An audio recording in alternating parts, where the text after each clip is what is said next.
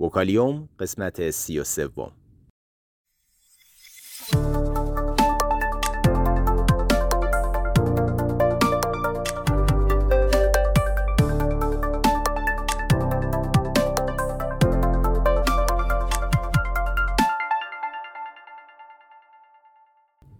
صدای ما را از آسمان نمای گنبد مینا در منطقه فرهنگی گردشگری عباس آباد تهران میشنوید.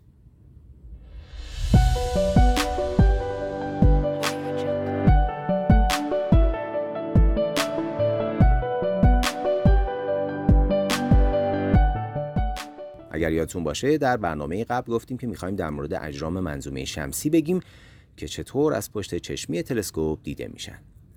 منظورم ماه و خورشید و سیارات و گاهن سیارک ها و دنبالدار هاست که همه اینها خانواده خورشید خانم محسوب میشن.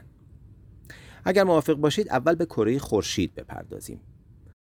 خب خورشید رو تحت هیچ شرایطی نباید بدون فیلتر مناسب از پشت هر گونه دورنگر از دوربین دوچشمی گرفته تا تلسکوپ های کوچک و بزرگ رسد کرد. یادمون نره که کار تلسکوپ اینه که نور اجرام رو چندین برابر افزایش بده. پس اگر خورشید انقدری درخشنده است که حتی لحظه ای نمی‌تونیم بهش نگاه بکنیم باید بفهمیم که وقتی از پشت چشمی تلسکوپ بهش نگاه می‌کنیم یعنی نور و گرماش رو تا صدها برابر بیشتر احساس خواهیم کرد. و این یعنی در آن واحد انبیه و شبکیه چشممون رو ممکن از دست بدیم. پس برای دیدن خورشید به یک فیلتر مناسب نیاز داریم. خیلی ها فیلتر مناسب رو شیشه های دودی جوشکاری با نمره 14 به بالا تصور می‌کنن که البته بد هم نیست اما خیلی ایمن هم نیستن. ضمن اینکه این شیشه ها باید انقدر بزرگ باشن که روی دهانه تلسکوپ بسته بشن نه روی چشمی اون. بهترین فیلترها فیلترهای آلومینیوم اندود هست که ما به اونها صفحات Mylar میگیم. این صفحات نقره‌ای تا ده هزار برابر می‌تونه نور خورشید رو کاهش بده و اجازه نمیده که پرتوهای خطرناک خورشید به چشم ما برسه. عموما یک ورق کاغذ آچار این صفحات Mylar پوشش خوبی برای یک یا دو سه تا تلسکوپ کوچکه. همچنین روش دیگری برای دیدن سطح خورشید به صورت تلسکوپی وجود داره که ما بهش میگیم روش غیر مستقیم و میشه خورشید رو در یک فاصله دورتر روی کاغذ انداخت و لکه های خورشید رو به خصوص به خوبی مشاهده کرد. این روش دوم واقعا مطمئن و سیفه اما ممکنه آسیب جدی به چشمی تلسکوپتون وارد بکنه. یعنی واشرهای داخلی چشمی تلسکوپ به کلی آب بشه.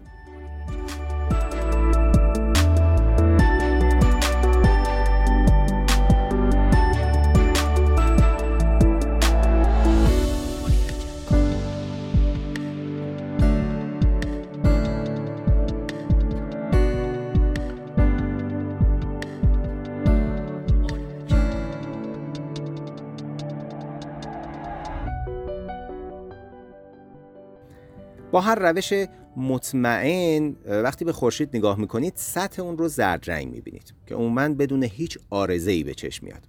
گاهن وقتی سر و کله یک لکه بر روی سطح خورشید پیدا میشه می‌تونید جزئیات اون رو ببینید که مرز سایه و نیم سایش به خصوص خیلی قابل تشخیصه.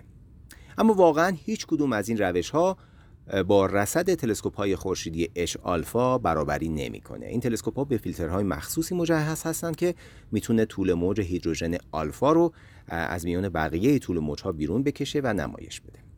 پس این روش یعنی دیدن سطح برهنه خورشید بدون جو درخشان اولی که مانع دیدن جزئیات میشه. شما با تلسکوپ های اچ آلفا می‌تونید در لبه خورشید گاهن زبانه هایی رو ببینید که گهگاه از درون خورشید به بیرون زبانه می‌کشند. یا شراره های درخشان خورشید رو ببینید که دور تا دور کلف ها یا همون لکه های خورشیدی به چشم میان. ما امروزه می‌دونیم که لکه های خورشیدی در چرخه های 11 ساله به نام چرخه های لکه های خورشیدی میان و میرن. نزدیک بیشینه چرخه ممکنه سطح خورشید با این لکه ها پوشیده بشه که معمولا در گروه های بزرگ در واقع جمع میشن و در حالت کمینه این فعالیت 11 ساله خورشیدی هم ممکنه حتی روی سطح خورشید ما یه دونه لکه هم نتونیم ببینیمش. خب ما در برنامه بعد حتما در رابطه با ماه صحبت می‌کنیم. می‌خوایم در رابطه با عوارضی که روی سطح ماه به خوبی دیده میشن با شما صحبت بکنیم و امیدوارم که این برنامه ها مورد توجه شما واقع بشن. پس تا برنامه بعد بدرود.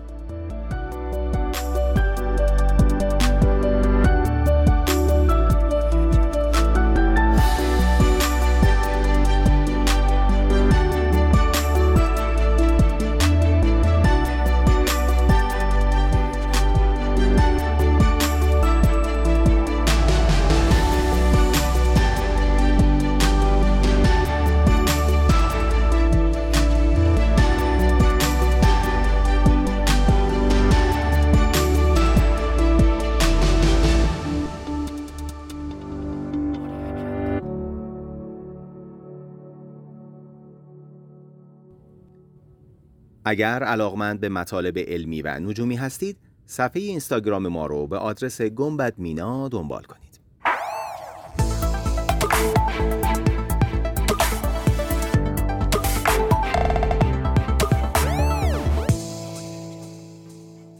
وکالیوم